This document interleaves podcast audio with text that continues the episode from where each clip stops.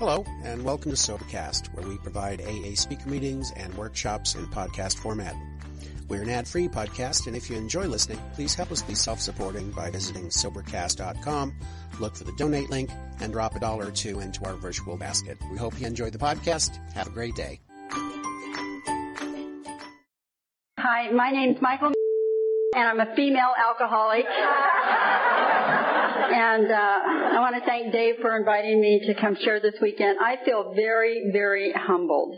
I really do. Um, this conference is just full of my, you know, my AA heroes, and um, to be at a conference with Sue and uh, Smitty is just awesome. And then some of the AA speakers are some of the speakers that I listened to their tapes and they got me sober and they kept me sober through the trials and low spots. And it's I just it's just very humbling to be up here tonight. And um, I've been sitting here fretting of whether I should tell you this joke or not because I don't tell jokes. I can't help it, honey. It just kept going through my head. As I sat here thinking how humbled I was.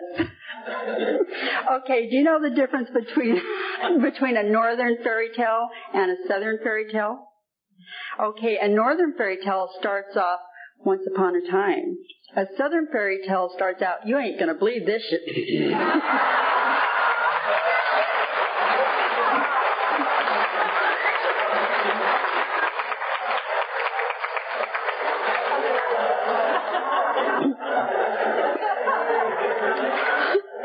Now, I hope you noticed I did not complete the word. I just said SH. That's all I, I said shh. Because I was taught when I got sober that profanity is not a sign of spiritual growth. So, it was all in your mind. anyway, I had to I had to bring up fairy tales because that's what I feel like my life is. It's an absolute fairy tale, and uh, you ain't gonna believe.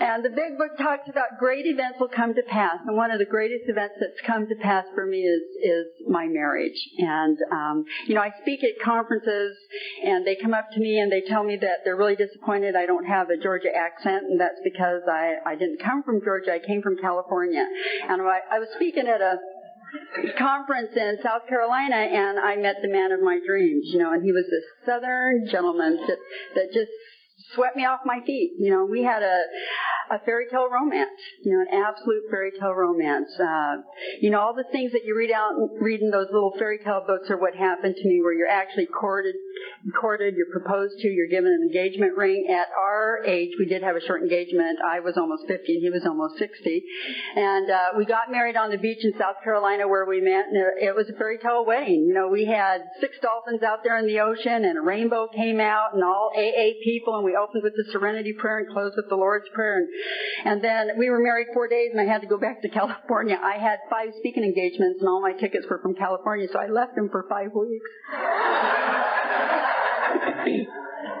then he came to California and he ha- helped me pick up, pack up my stuff and move to, um, Georgia, and I wish I could tell you that we lived happily ever after. Um, that's not the case. Something, well, first of all, it was a culture shock. You know, coming from,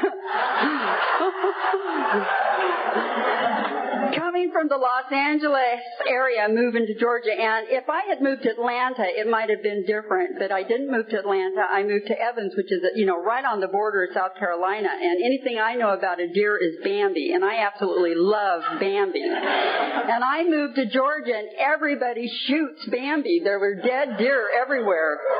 You know, and this man shot a squirrel in my tree. You know, I, I just, I was so upset, you know. I just told my husband, I said, well, God, at least in, in Los Angeles we don't shoot the animals. And he said, no, you just shoot each other. but the hardest thing for me to deal with is I also went into menopause. And all I can say is menopause, what an order. My husband just can't go through with it. And I know it shocks people. I mean, you should see, when you're up here at the podium, you can see the expression on everybody's face. And it shocks people. You should see some of the people that I've just noticed, you know, when you say menopause from the podium. I was speaking in Cleveland, and um, I said menopause from the podium, and you, the room just went, and then this one woman in the front row leaned over to another woman and she said, Did she say menopause? You know, I can stand up here and I can tell you I'm a prostitute and I'm a thief and you love me and you applaud me, but for God's sake, don't say menopause. But I believe if something takes you to, sometimes I'll see a man elbow his wife and say, that must be wrong with you. What's wrong with you? But not, you know, hot flashes and night sweats, that was the least for me. I developed migraine headaches. I developed a sleeping disorder where I didn't sleep for weeks at a time. And you know, when I first got sober, I heard no one ever died from lack of sleep. Well, you know, they might not have died from lack of sleep, but I know I wanted to kill somebody. I wanted to either kill my husband or kill myself. It was just very dramatic and I had all these years of sobriety and I had no idea what was happening to me. I did not know I was in menopause. It was very dramatic. And I feel it like if something takes you to your knees, and you have to start all over on step one. You need to talk about it from the podium. I need to tell people how I got through that, and how I got through that is the 12 steps of Alcoholics Anonymous.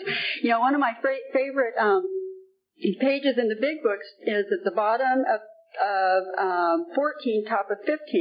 And it says, For if an alcoholic fails to perfect and enlarge his spiritual life through work and self-sacrifice for others, he could not survive those certain trials and low spots ahead. And that sentence tells me two things. First of all, it tells me if I'm not working with others, I fail to grow spiritually. I can pray I can meditate, I can go to church. But if I'm not working with others, I fail to grow spiritually. And that sentence also tells me if I'm not working with others, I am not going to survive those trials and low spots ahead. You know, we're guaranteed to have trials and low spots in sobriety. You know, life goes on whether you're sober or not. People still get sick. People still die. Women still go into menopause. And, uh, and so I knew I was desperate to find some, some female pigeons to work with in, in Georgia, you know, and the meeting where I went that I consider my home group, there were very few women. I think there were only two of us and there were very few newcomers, you know, so I had to drive across on the other side of Augusta to a meeting that they called the newcomers meeting. And, uh, at that newcomers meeting, they suggested if you had, and it only met once a week, and if you had less than nine months of sobriety, they suggested you go to this meeting. So I would go to that meeting and I would plant my fanny into that meeting of newcomers. And so for one hour out of the week, I did not think about me. I didn't think about my nervous breakdown. I didn't know I was in menopause. I thought I was having a nervous breakdown. I started sticking my hand out to those newcomers and I, I started uh, giving them my phone number. But I not only gave them my phone number, I got their phone number. I was in a really bad place and I was desperate. And so I started calling the newcomers, please let me sponsor you. No. if you want what I have.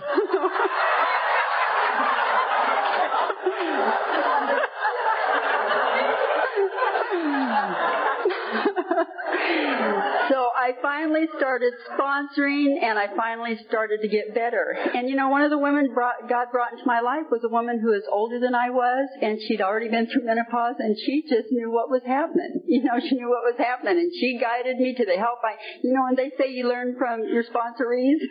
That's the truth, you know, and she got me to the doctors I needed to go to and, and uh, my husband and I worship the estrogen god. And, uh, Sometimes I laugh when I hear people stand up here on the podium and say, no mood altering chemicals. I gotta tell you, estrogen is a mood altering chemical.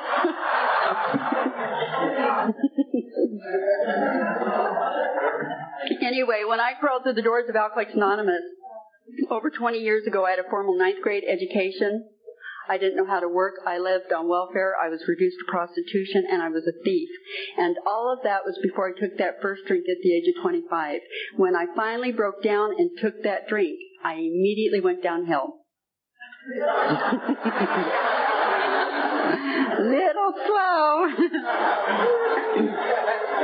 So as you can see, there's nothing in my background that's prepared me for speaking except for the fact that I am an alcoholic.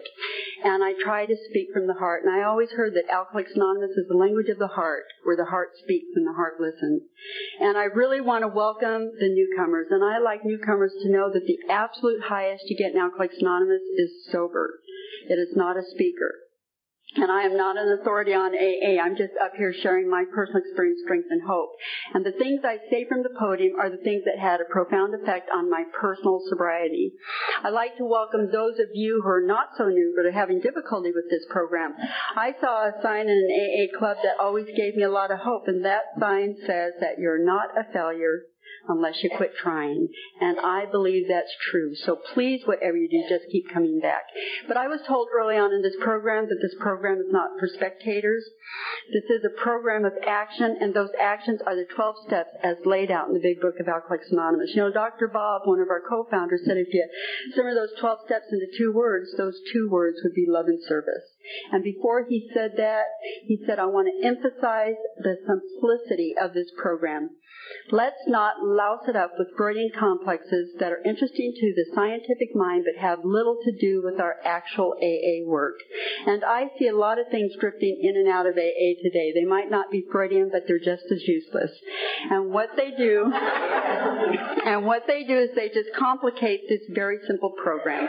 Now, in the big book under doctor's opinion, it tells me that many types of alcoholics do not respond to the ordinary psychological approach. So I'm here tonight to tell you that I'm one of those alcoholics.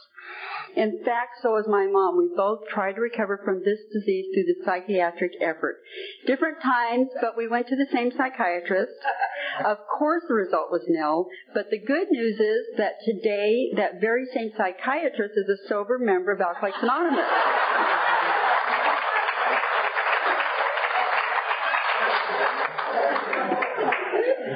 My mom and I both tried to recover from this disease through the religious effort, different times in different congregations, and believe it or not, today that very same minister that counseled me is a sober member of Alcoholics Anonymous. Now I like to joke around and say I think we drove these two men to drink. But the truth is, and this is the truth, my mom slept with the psychiatrist and I slept with the minister.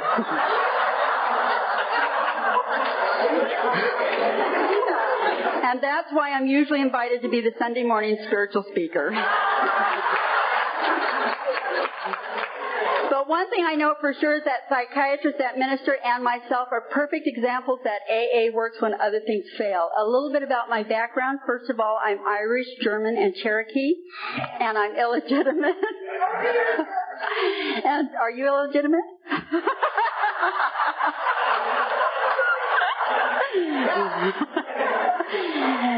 Being born out of wedlock today is just not a big deal, but when I was a little girl growing up, it was. And my childhood is pretty appalling, so in my mom's defense, I want to tell you a little bit about her childhood because as bad as mine was, my mom's was worse.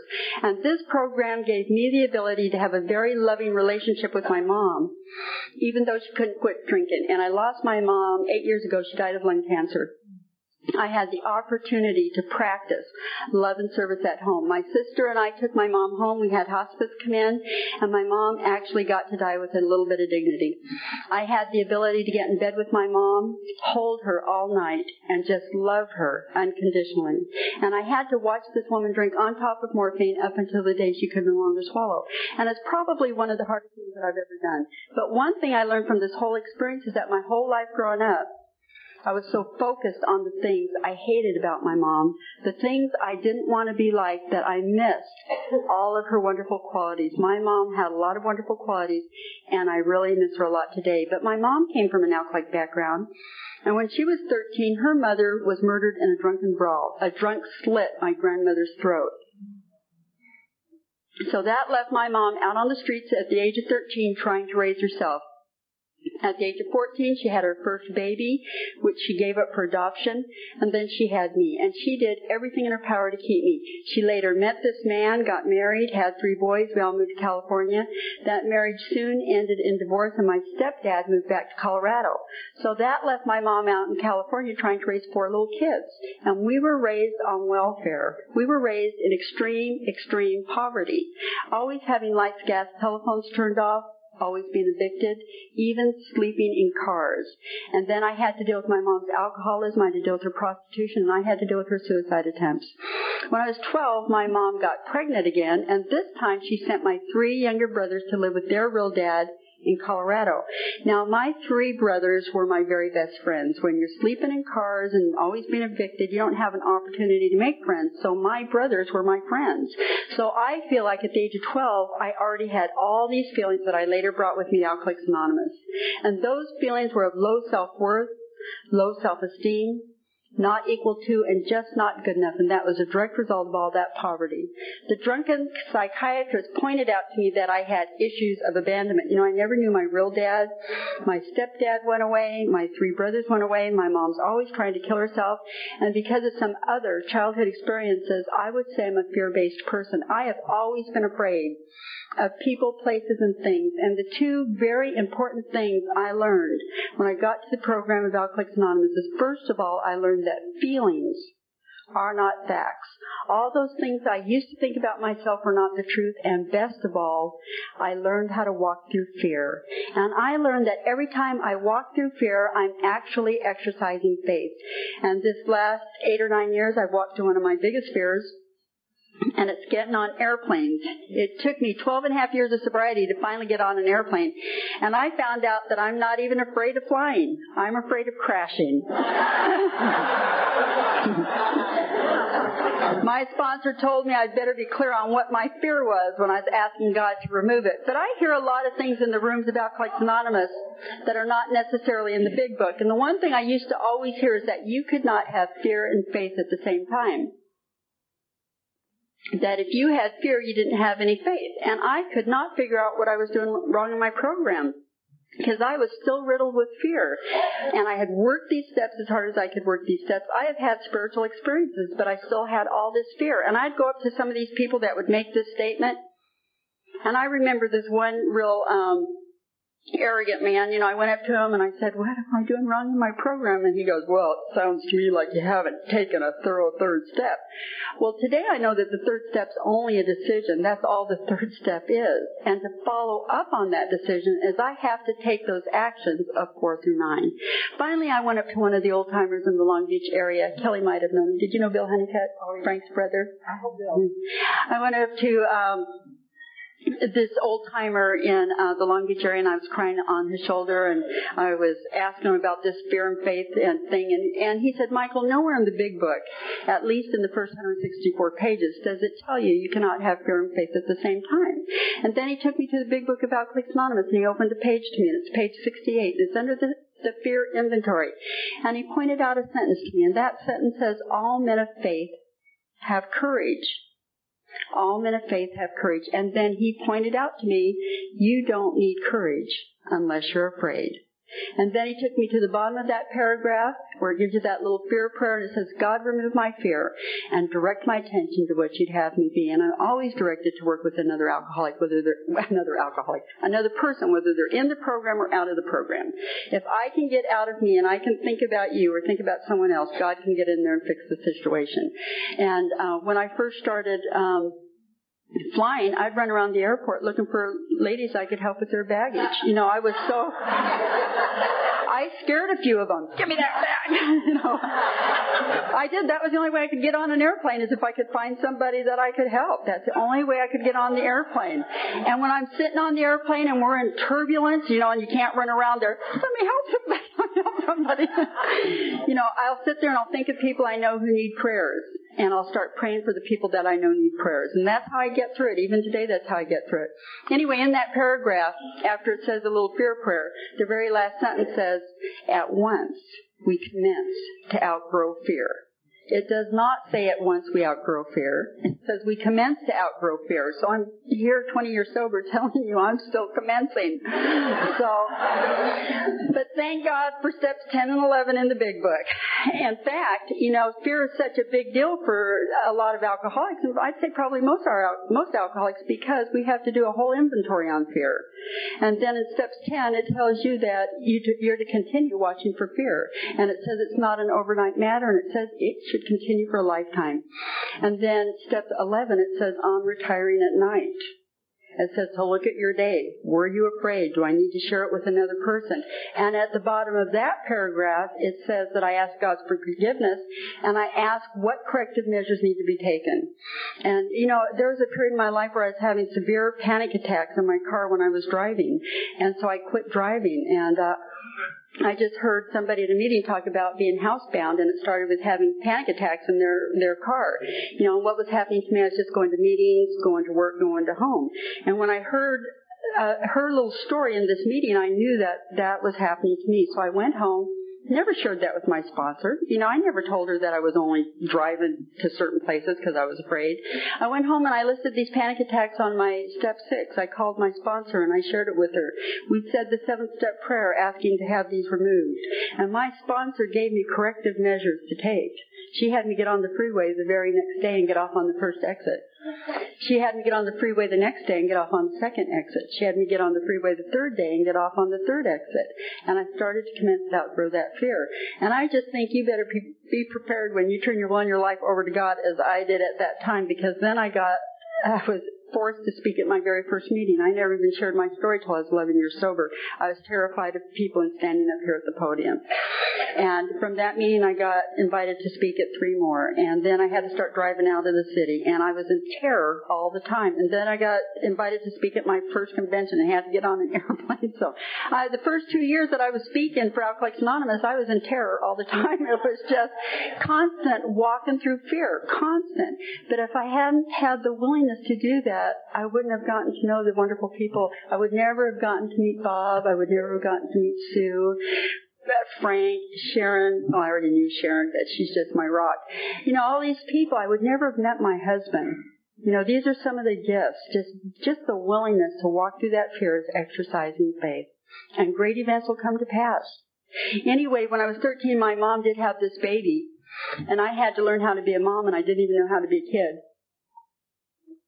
My mom's alcoholism took her out of the home. She was never ever around. And I had full responsibility of this little baby.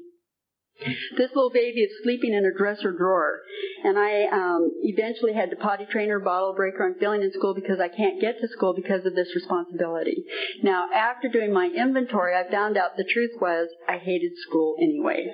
Now, when I went to school, I was either an object of pity around my peers or I was teased about the way I dressed and teased about my hair. So specifically, to get out of my home life, at the age of 15, I got married. And the man I married was 18. He lived in the neighborhood. He came from a similar background. And I have such a colorful past that I like to brag about this. I want everyone here to know when I got married at the age of 15, I was not pregnant. At the, at the age of 15, I had high morals and high values. I really did. Um, I had these two TV shows I used to watch. They were my favorite programs, and most of you are too young to remember these shows, but it was Donna Reed and Father Knows Best. And these were family programs, and because of these programs, I had these high morals and high values. My whole life growing up, all I knew is when I grew up, I didn't want to be an alcohol, alcoholic like my mom, and I didn't want a prostitute like my mom. So when I got married at the age of 15, I had this wild idea that I was Miss Donna Reed, marrying Mr. Father Knows Best. And unfortunately, it didn't turn out that way, and I believe the man I married was an alcoholic. One indication his name was Johnnie Walker.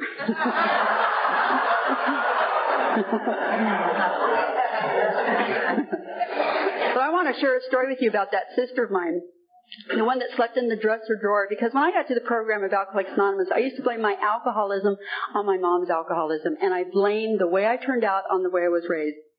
And after I got sober in this program, I took a good look at that sister of mine because she came from the very same background. In fact, I would say her childhood was worse than mine because my mom's disease had progressed. And my sister was literally forced to move out of the house at the age of 16. So she quit school and she moved out. But what she did when she moved out is she took that high school equivalency test and she had to take it three times until she finally passed it. With this test under her belt, under a special youth program, she went to work for the city of Long Beach. At the age of 26, she retired from the city of Long Beach. She took her 10 years retirement pay. She bought her own business. She later married the head traffic engineer for the city of Long Beach, and eight years ago, at the age of 30, my sister was awarded Woman Entrepreneur of the Year. Thank you.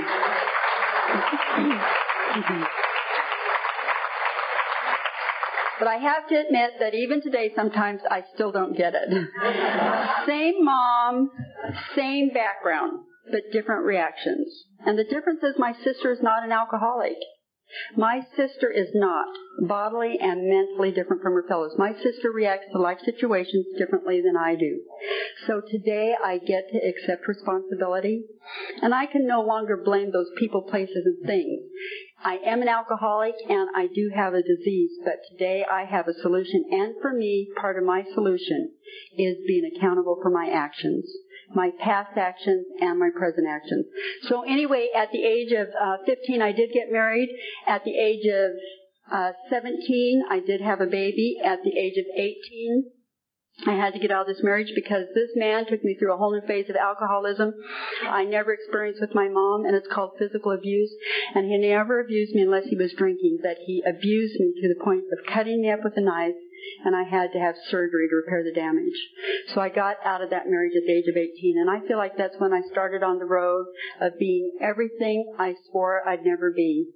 Doing everything I swore I'd never do. Hadn't even taken a drink of alcohol yet. I always intuitively knew if I took a drink, I'd be an alcoholic.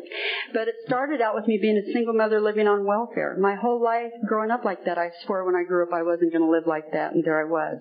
Now, on page 23 in the big book, it says the main problem of the alcoholic centers in his mind rather than his body. So we're talking about the main problem being the mental obsession and not the physical allergy. So I know for me, I practice my disease of alcoholism way before I ever took that first drink because I have always had the mental obsession part of this disease. And I practiced it in the form of compulsive overeating. I would shove food in my mouth instead of alcohol. And then I discovered that wonderful world of diet pills. And this back, this is back in the days when doctors gave really good good amphetamines. Methedrine, dexedrine, it's illegal now. So anyway, I went on this diet for 16 years.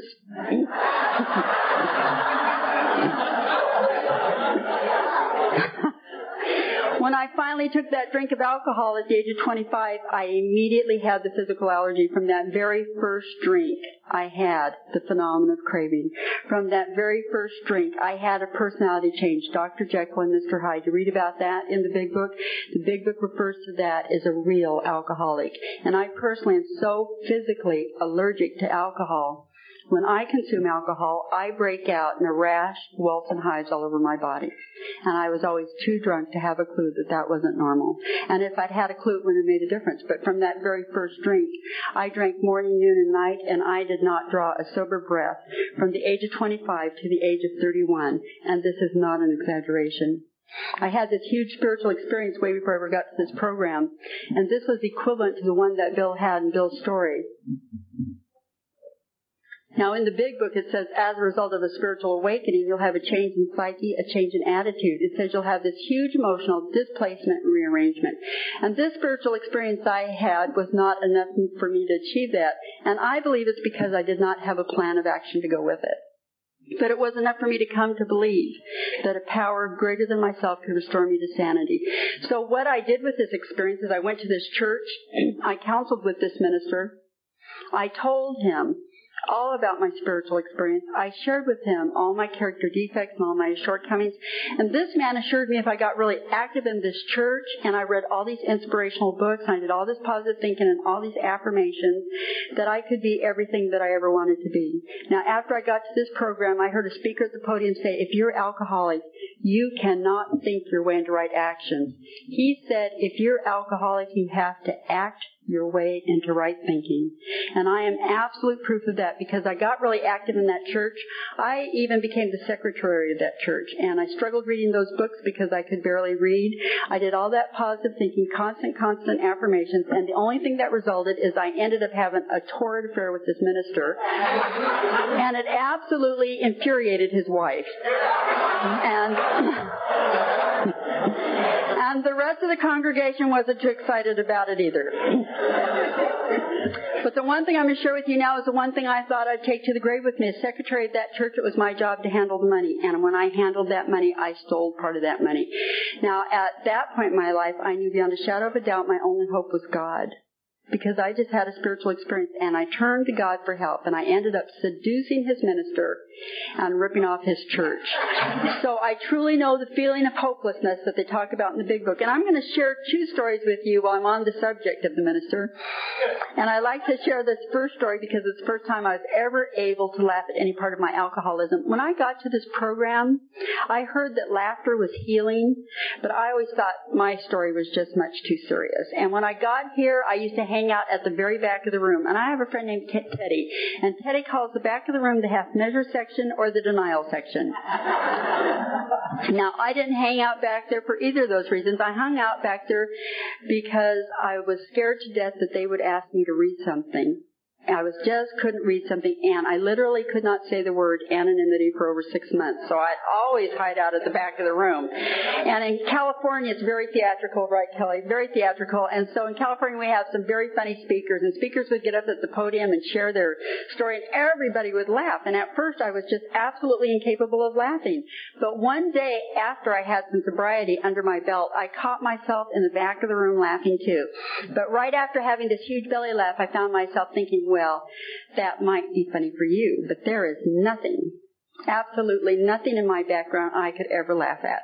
And then about eight or nine years ago, I was speaking in Seal Beach, California. It was just my second time to ever give an AA talk, and my daughter wanted to come hear me. Now, my daughter got to this program for the first time when she was 15 years old, and because of a tragedy, at the age of 18, she lost her sobriety, and she struggled in and out, in and out, in and out because she lost her faith in God. Uh, today she is 35 years old and she has almost eight years of Big Book sobriety, and I'm very proud of her. Thank you. Um, anyway, this is a period of time when she was trying to come back in, and she heard I was talking at this meeting, so she wanted to come hear me. But before the meeting, she brought some of her program girlfriends over to my house. We sat down, we had coffee. Then my daughter proceeded to tell her friends my drunkalogue, and it was just the first time I was ever able to laugh at anything. For some reason, it was a little funny, funnier coming out of her mouth than out of my head, you know. And she's telling these girls all about the minister, and. Um, you know, I just never thought about how some of this stuff looked through the eyes of a nine-year-old. She was nine years old when I seen this minister. So she's telling these girls, I'm dragging her off to church every day. And she's learning things like the Ten Commandments, the Golden Rule. I'm constantly preaching all this religious stuff to her. She comes home from school at three o'clock in the afternoon. She opens the bedroom door and there are naked bed with the, with her mom was the minister of the church. And when she's the married minister of the church, and when she first said this to her friends, I just felt all the shame, all this guilt, and I just looked at my daughter in the most sympathetic way and I said, God, honey, that had to be a terrible shock. And my daughter just looked at me and she said, No, Mom, I don't know what shocked me the most, seeing that minister naked or seeing his artificial leg on the floor.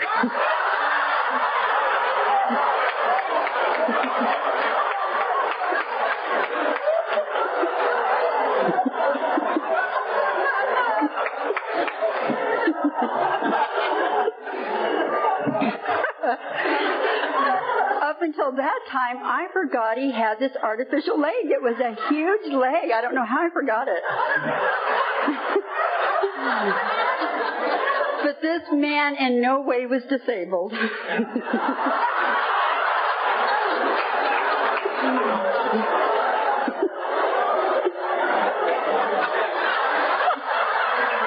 Hot flash.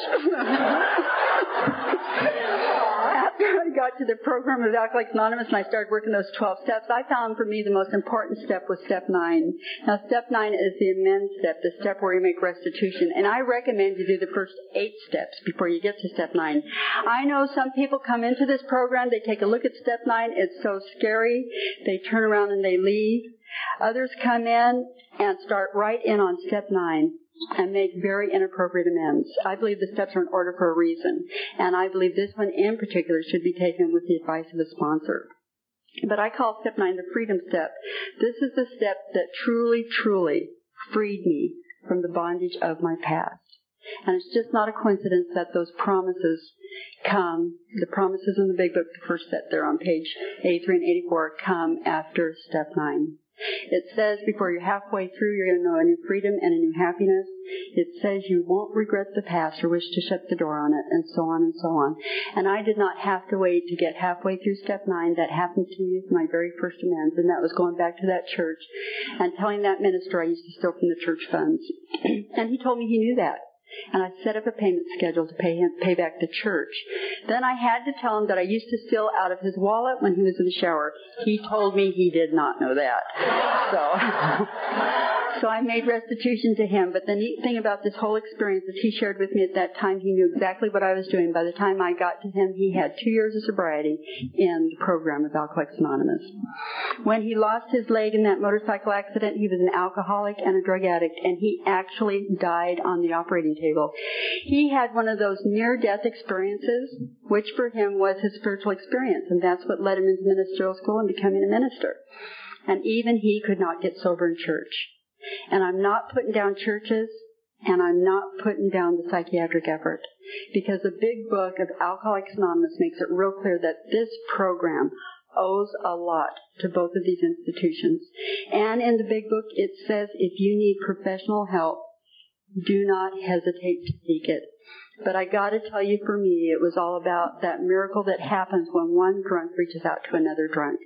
So anyway, I've been kicked out of this church. I'm 27 years old. I'm full on into my drinking. I'm living in an apartment I'm being evicted from. This is my normal MO. I'm always being evicted.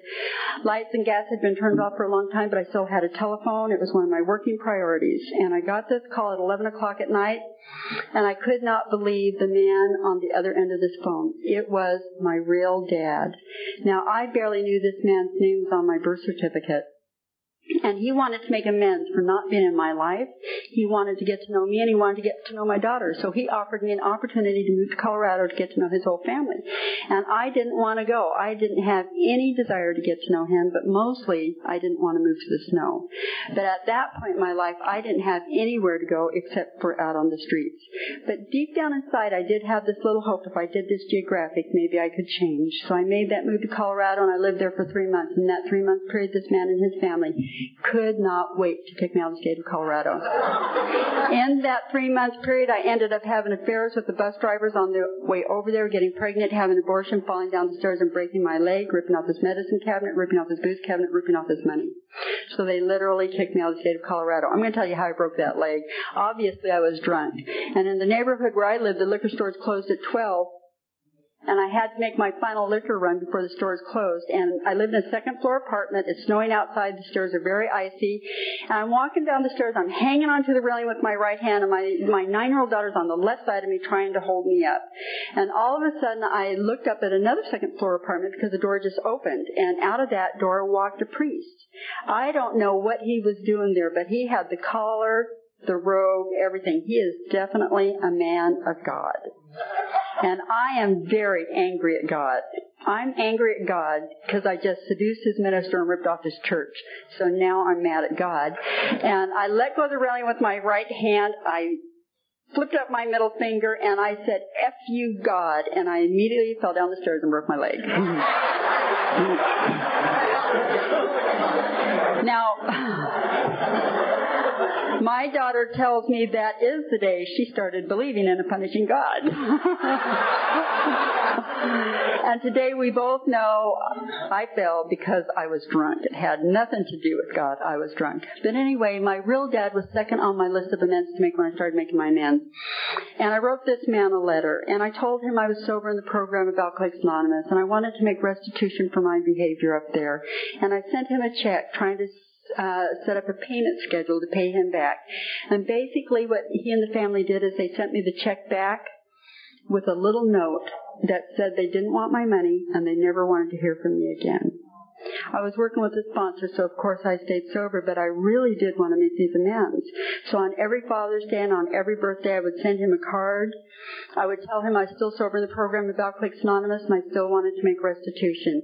And he would never ever acknowledge me. And I did this for years and years and he wouldn't acknowledge me. Finally, in 1985 or 1986, I got a reply back. And I cannot tell you how excited I was when I saw the return address on that envelope. And I ripped open the envelope, and the only thing that was in it was a picture of his tombstone and the obituary of the newspaper. He had just died, And that was the family's way of telling me not to bother trying anymore. And there are no words to express the kind of pain I felt. You would have thought I knew in my whole life, and I didn't, but I took it real, real hard. And the people in Alcoholics Anonymous pointed out to me I don't make amends for approval. The big book tells me I don't make amends to be forgiven. I make amends to clean up my side of the street. I make amends to stay sober. So all I can tell you is that those actions I took worked because not once, not even once was I ever tempted to drink over that rejection.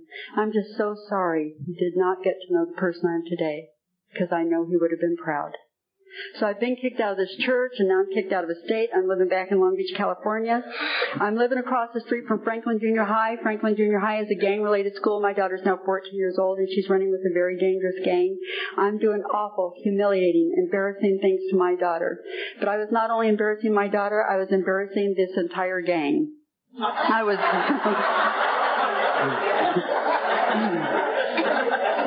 this is really true too. I was living in another apartment I was being evicted from. Lights and gas and telephone had all been turned off for a long time, and I'm hiding out from the landlord because he's always trying to serve me an eviction notice. So I always kept my drapes closed so he wouldn't know I was in the house. And with those drapes closed, my apartment is very dark. It's always dark, and it's so dark that now I'm seeing evil spirits. And unless you've seen them, these these evil spirits are hard to describe. But these evil spirits would do things to me like follow me around the house, and then I in turn would do things like crawl out of the house on my hands and knees, butt naked, across the street to the school ground, and warn my daughter and her gang friends not to come home because the house was possessed with evil spirits. and this is the kind of stuff I did that makes me wish to God I was a blackout drinker. But I'm not a blackout drinker. I get to remember all of it. All the neighbors felt sorry for my daughter. Do we have music playing? They're still here! No!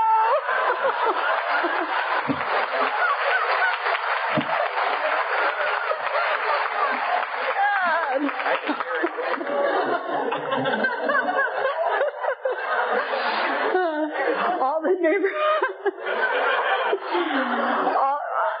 I hope that music was on the tape, Dave, so they don't think I'm crazy.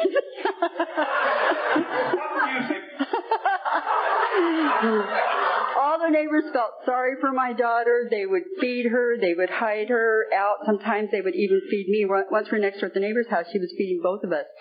And on her counter, she had a bottle of 100 proof vodka.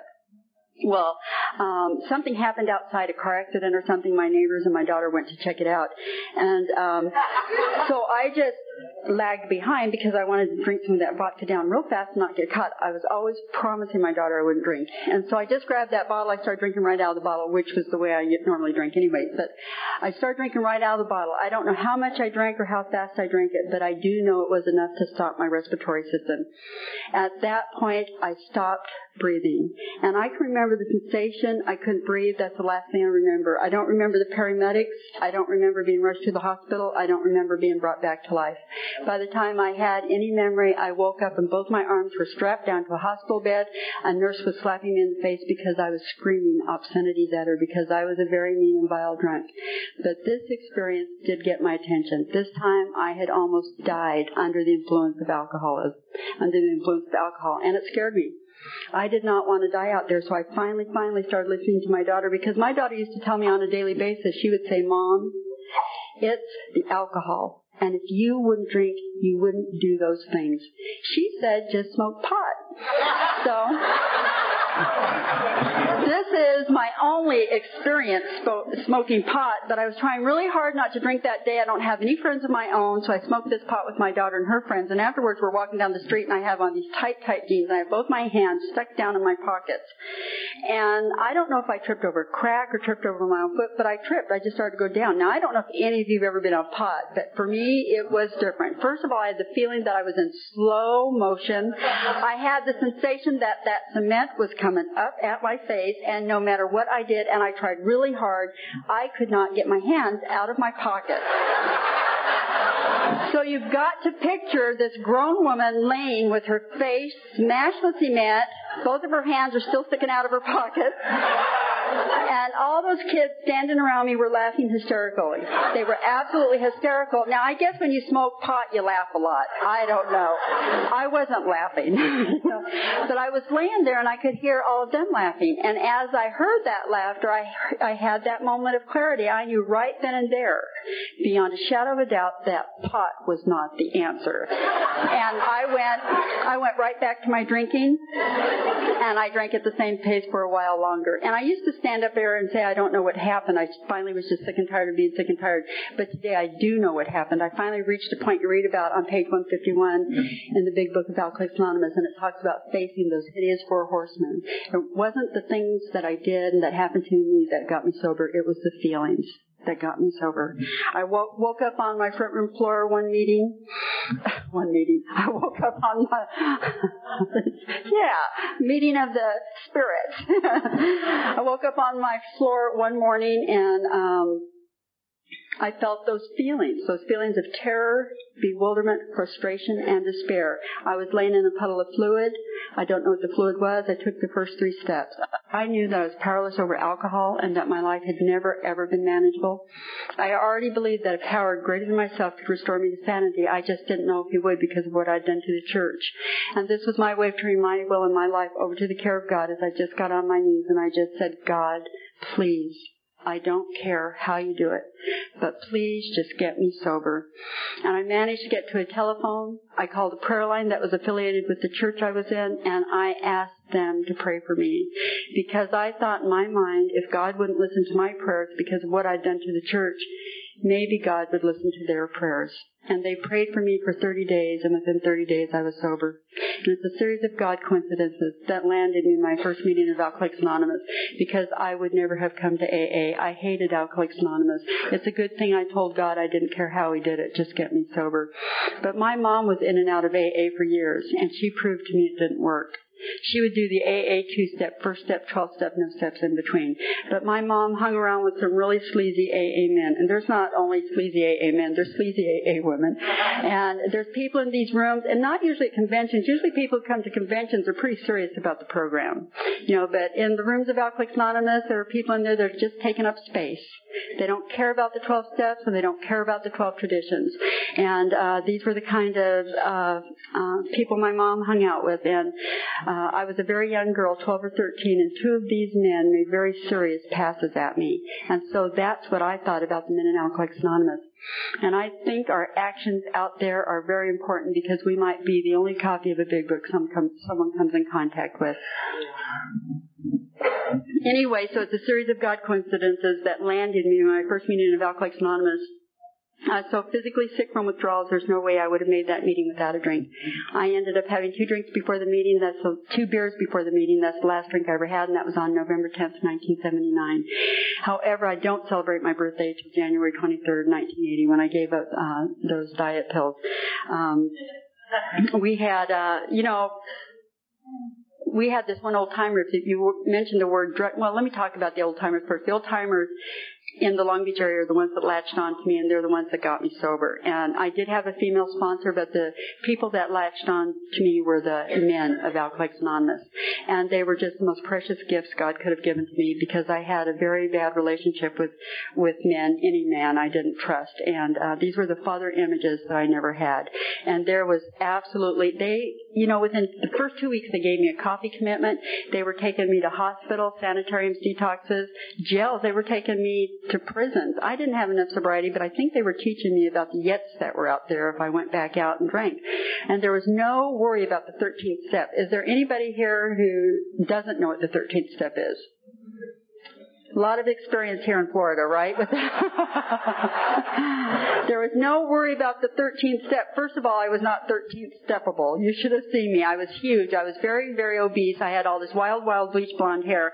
I don't know if you've ever been drunk and tried to bleach your hair, but you do a thing called overlapping. and it causes your hair to break off. And then I'd fall asleep at times with the bleach on my hair smashed in, so I had a few little bald spots. And then the, the last two months I didn't I was drunk all the time. I didn't care about my hair at all. And so I had some big black roots, a few bald spots, and different lengths of broken off bleach blonde orange hair. And a few years ago that would have been in style, but when I got when I got to Alcoholics Anonymous, that was not in style, and my front teeth were worn up to here, so it looked like I had no front teeth. I was an alcoholic woman that didn't bathe. I was always profusely sweating. I wore this big purple serape to cover my body in hopes that you wouldn't see me. So there was no worry about the 13th step. These guys were just desperate to clean me up and get me sober. But anyway, as I said, um, that one old timer in in the rooms, if you mentioned the word drugs, he'd jump up, cuss you out, and tell you to go to NA, and then he'd stomp right out of the room. So I learned early on in my sobriety to keep my mouth shut about those diet pills. But what that did for me is that allowed me to take diet pills for three more months. But when I quit drinking, I started working my steps, and God revealed to me right away in my steps that I wasn't sober if I was abusing those pills. So I gave those up January 23rd, 1980, and that's when I celebrate my birthday. So anyway, I go into my first meeting of Alcoholics Anonymous. I have two beers in my system, so now I have just a little bit of a personality change going on. Okay, I admit I'm an alcoholic, but I'm not an alcoholic like you guys because you guys are alcoholics like my mom. It's a disease of perception. First person showed that he had been a blackout drinker. I looked at my 14 year old daughter and I said, I have never had a blackout. The next person shared that he'd been to jail. I looked at my daughter and I said, I have never been to jail. The truth is, I was a home drinker. I was always too drunk to get out of my house to get arrested. and when I crawled out on my hands and knees, a gang member would capture me and put me to bed. But the third person who shared shared that he had five 502s. Now back in California, a 502 was a drunk driving. And you had to see me. I was just so defiant. I had my arms crossed like this. And word for word, I said to my daughter, I said, that does it. I have never ever had a drunk driving. And this time my daughter looked at me with all the hate, all the contempt a pre-Al-Anon could have in her eyes, and word for word she said, Mom, you don't even have a car.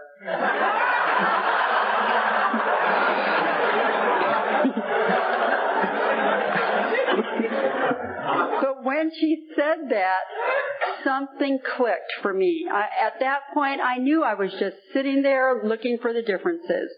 So if any of you are new or nearly new, I hope you're not trying to judge your alcoholism by my actions. And I know that I have a story that's hard to identify with. But maybe you can identify, I hope. but maybe you can identify with the feelings. You know, maybe you've had those feelings of low self-worth, low self-esteem, not equal to, and just not good enough. Maybe you've had those feelings of overwhelming fear. And this is the kind of fear that paralyzes you. It keeps you from going back to school. It keeps you from getting a better job. It did that for me, but it also kept me from getting on elevators, couldn't drive over over bridges, couldn't get on airplanes, couldn't drive on freeways. It made my world real, real small. I used to have severe panic attacks behind my fear and sobriety. Or maybe you're like the alcoholic they talk about in the big book, grandiose and better than. To me, it's all the same for an alcoholic. It's just that my ego was in reverse. There's nothing as self-centered as low self-esteem and self-centered fear.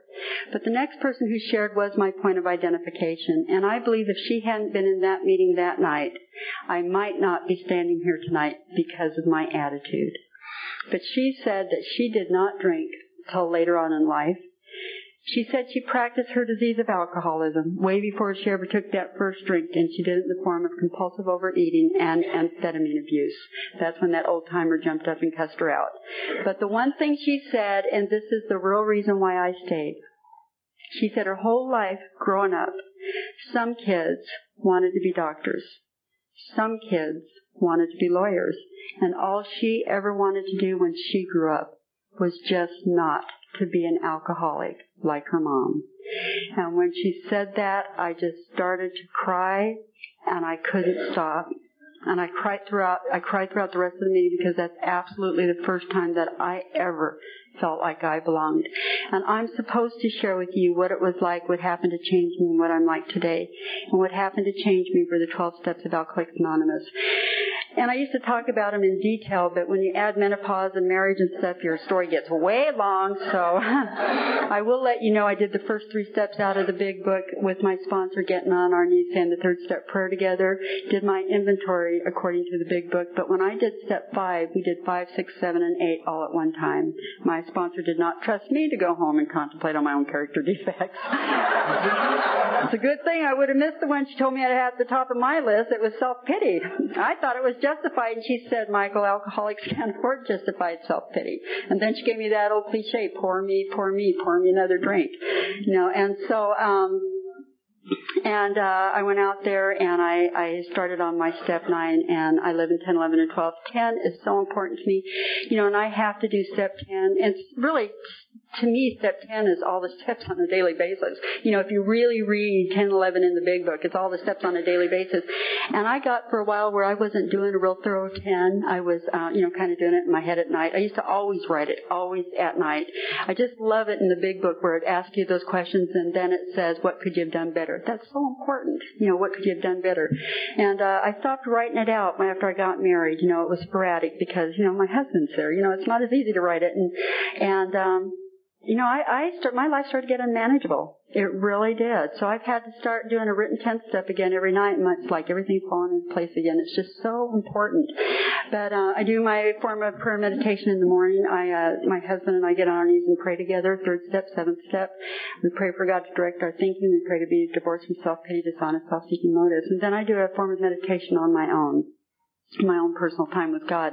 But my sponsor really did st- stress the 12 steps. She broke it into three parts for me. That first part, having had a spiritual awakening as a result of doing those first 11 steps, she said did not necessarily mean a belief in God.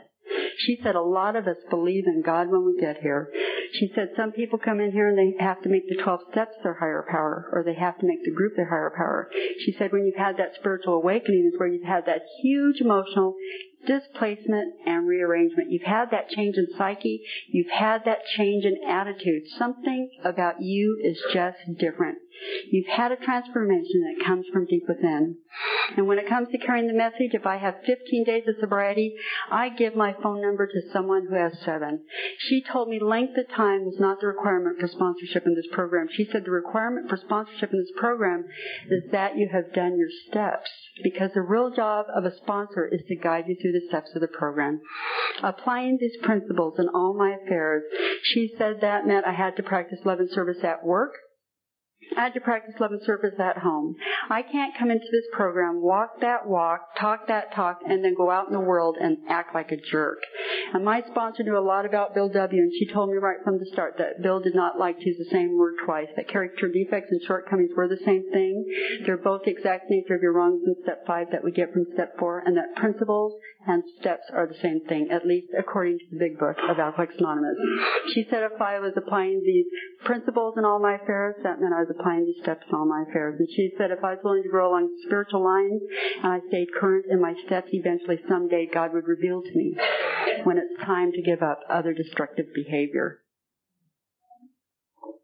She told me it was not okay to just not drink, but to go ahead and steal. It's not okay for me to just not drink, but to abuse my daughter. It's not okay for me to just not drink, but to prostitute. It's not okay for me to just not drink, but to binge my brains out and take diet pills. She told me if I was working the last part of the 12th step in Alcoholics Anonymous, those things were not okay. But thank God she told me I didn't have to do it all at one time, or I surely would have failed, because all those things I just mentioned were listed on my step six, my character defects, and I don't practice any of them today, and I haven't for a very long time. Now I have new character defects. Today I'm judgmental and opinionated. but I pay, I pay a heavy price for that. I really consciously work with my higher power on not judging because this is my experience. When I get into judging you, I end up walking in your shoes, experiencing your experience to get over the judgment. And that is a very heavy price to pay and I'm not willing to do it today. I'm just not willing to do it today. So, or that's one thing God and I work on together. Um, so I'm nine months, I'm six months sober. I'm on my ninth step. My sponsor told me I had to get a job. I had to be fully self-supporting for my own contributions, and I don't know how to work. And I went out there and I got that first job, and that's where I learned how to work. I learned things like how to get there every day, how to get there on time, how to not leave early, how to only take a 30 minute lunch break. I did not know how to do those things, and I learned them here in Alcoholics Anonymous. I worked my first job full time for eight years. I stayed on another two years part time after I took another full time position, so I was there for a total of 10 years. When I left that job, I'd worked myself up to assistant administrator. And in that first eight year period, I went back to high school. I did not I was not smart enough to pass a GED. I had to go back to high school. So I graduated from high school in 1985 and I was 36 years old. And I graduated with a cap, a gown, a real ceremony, and 450 18 year olds.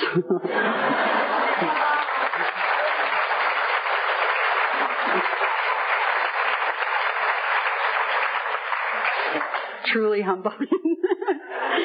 what I did for the next six years is I went to work for a musical theater corporation, and this was equity, and equity means union, which means that they dealt with big, big major stars. And uh, it was a multi-million dollar corporation, and I started out at the very bottom in the accounting department, and I went back to school and within a period of time, I worked myself up to business manager of this multi-million dollar corporation.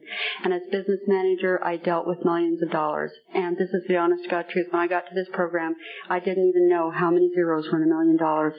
I have negotiated, I have participated in union negotiations, and I've been invited into some of the homes of some of the most famous people you see on stage, screen, and TV. And even today, I'll see myself in a picture with a very famous person, and I just get overwhelmed.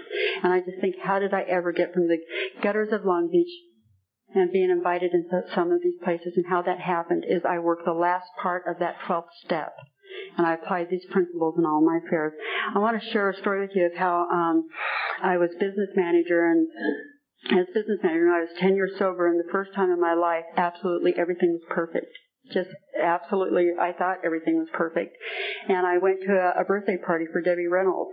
Nowadays, um, everyone's so young, they're not the least impressed. They don't know who Debbie Reynolds is. but when I was young, Debbie Reynolds was my very favorite movie star, so I was very impressed. You know, I'm going to her 57th birthday party. And, um, anyway, uh, you know, at that party, I almost drank and I was 10 years sober. You know, the big book says you'll be placed in a position of neutrality, safe and protected if you're in fit spiritual condition. I was not in fit spiritual condition. In the first place, I hadn't been into a meeting of Alcoholics Anonymous in over two years because I am just much, and not two years, two weeks. Everyone's like, whoa. I hadn't been to a meeting of Alcoholics Anonymous in over two weeks because I'm just much too busy growing in the business world. I'm not working with any um, other alcoholics because I'm much too busy going to school and growing in the business world.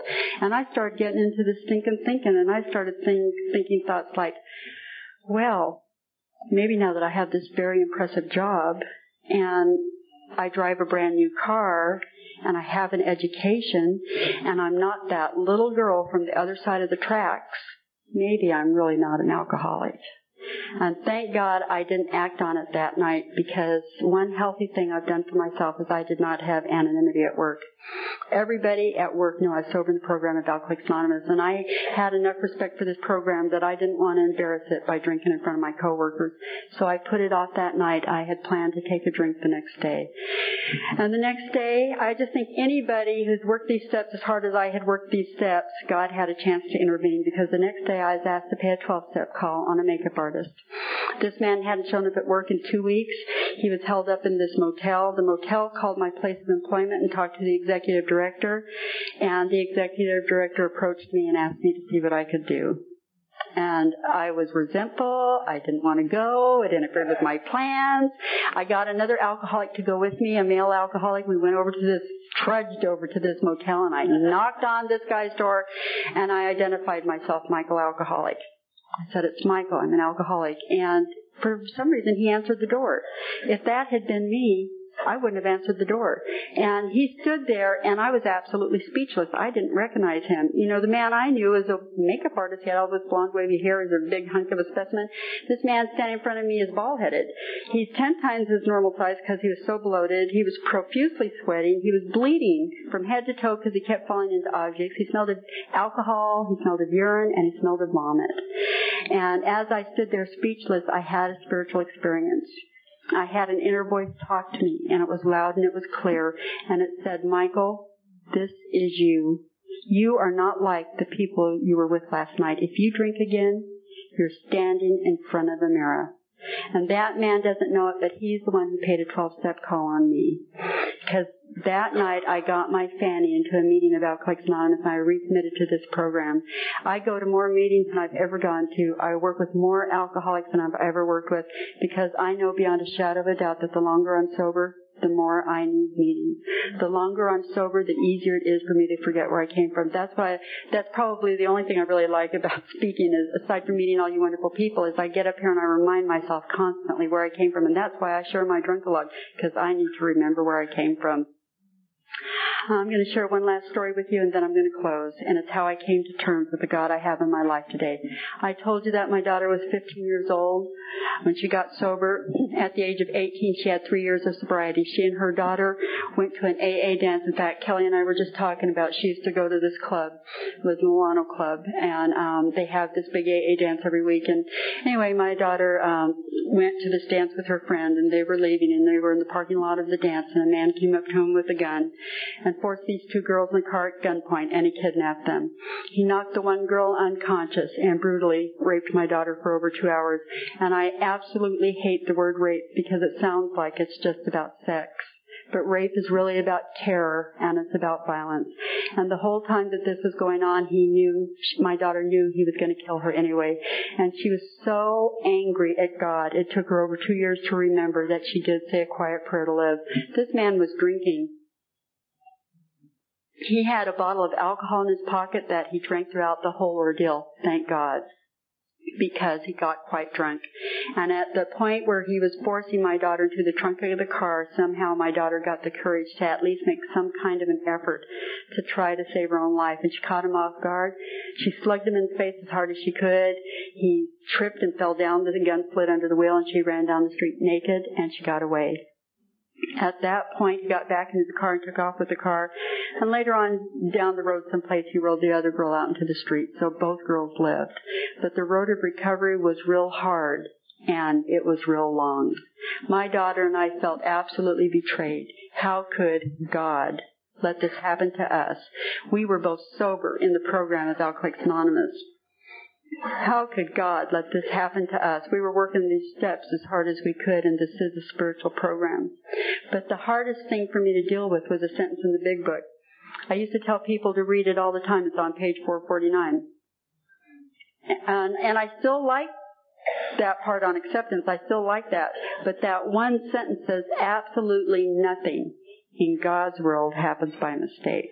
Clancy says alcoholism is a disease of perception. I'm still an alcoholic. I still get my disease of perception because I perceive that to mean that if nothing in God's world happens by mistake, then that had to be an act of God.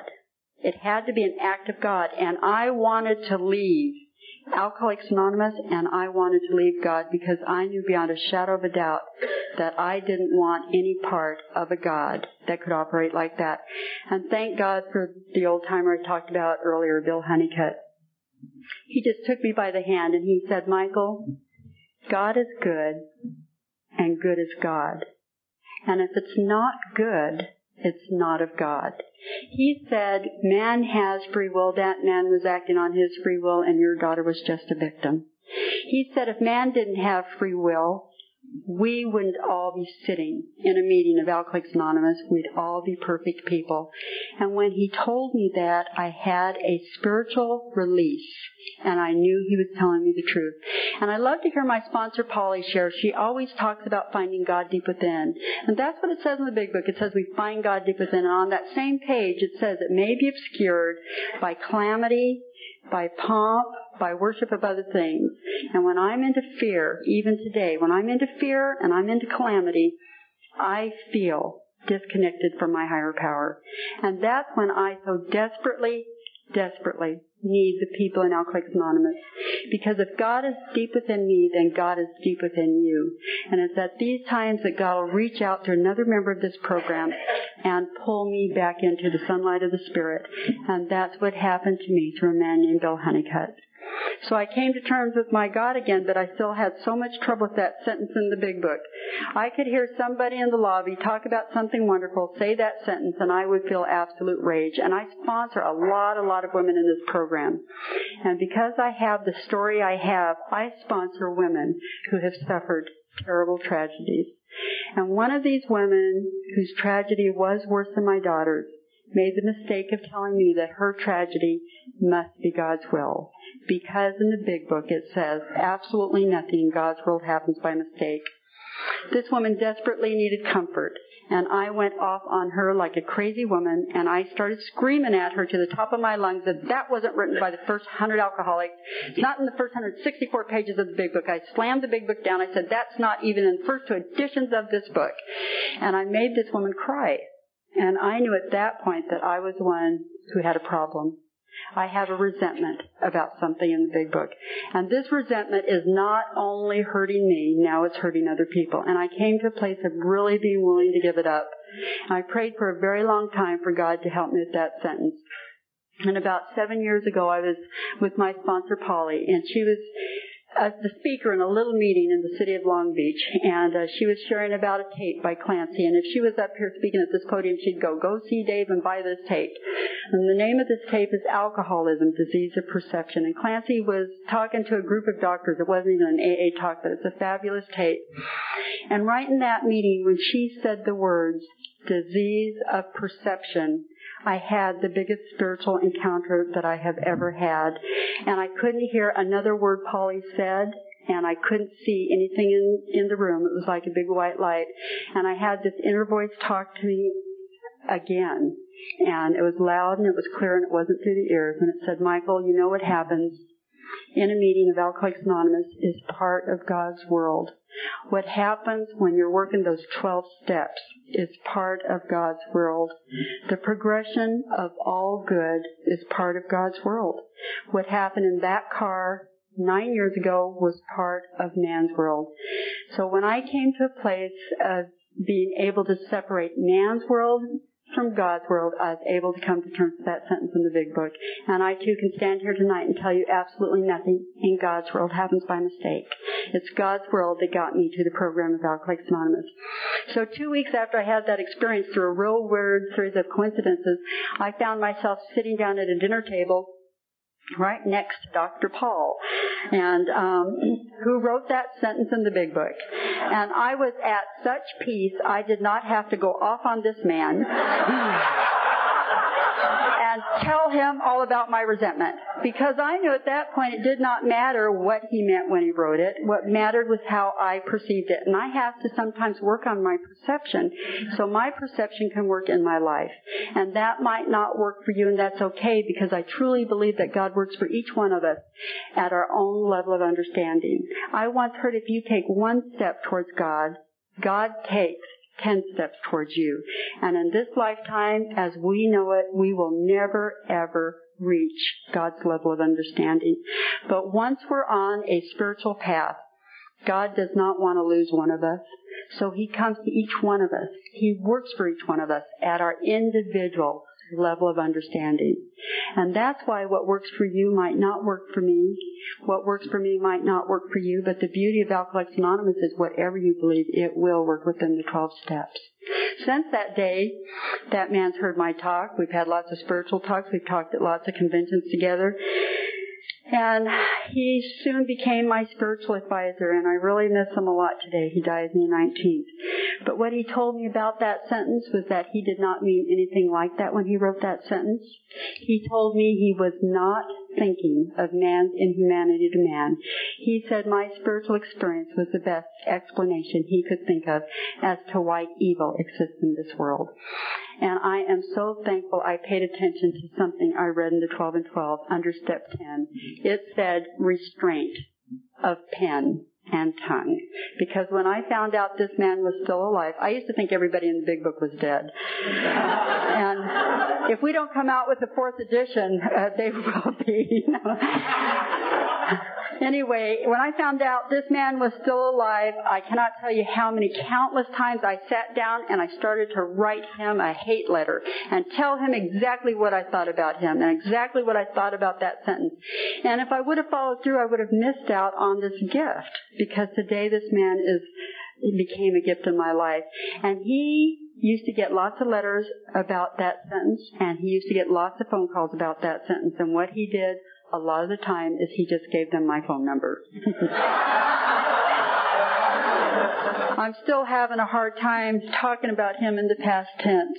You know, it's just really hard for me. But I want to thank you for allowing me to be here. I know today I've been catapulted into what Bill calls the fourth dimension of existence. And I love talking about the fourth dimension because Bill liked talking about the fourth dimension.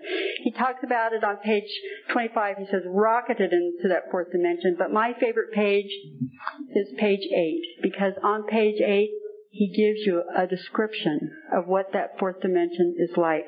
And I can tell you today, I know happiness, I know peace, but best of all, absolutely best of all today, I know usefulness. Thank you.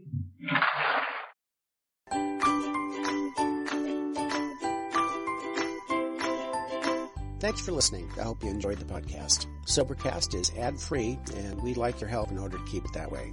So if you'd like to help us be self supporting by pledging a dollar to a month, visit Sobercast.com and look for the donate links. Thank you very much.